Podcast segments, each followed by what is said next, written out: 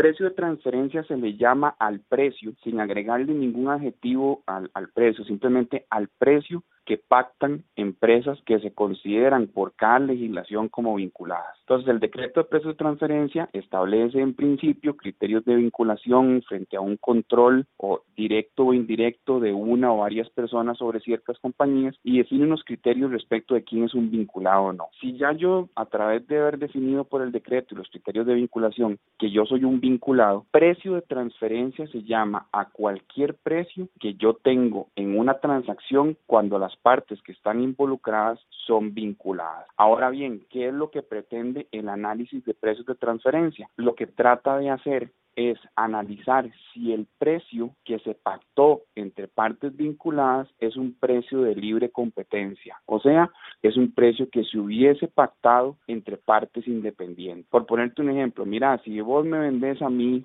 una un vehículo y nosotros somos partes vinculadas o me vendes cualquier tipo de artículo o me brindas un servicio y somos partes vinculadas, yo voy a querer revisar que el precio que me diste a mí es un precio que le hubieras dado a cualquier tercero que no era vinculado tuyo. Eso no quiere decir que el precio sea mayor o que el precio sea menor, simplemente se hace una evaluación general de ese precio a ver si cumple con ciertos parámetros de mercado. ¿Qué es lo que busca en principio el decreto de precio de transferencia? Busca eso, determinar de que se cumpla con el principio de, de libre competencia o el principio de mercado, pero sobre todo anda buscando que estas transacciones no generen algún tipo de perjuicio fiscal en Costa Rica. O sea, que a través del establecimiento de precios que sean considerados por debajo o por encima del mercado, yo esté dejando de pagar impuestos en Costa Rica. Y esa evaluación, según el decreto de precios de transferencia, se hace tanto para las transacciones de ámbito internacional,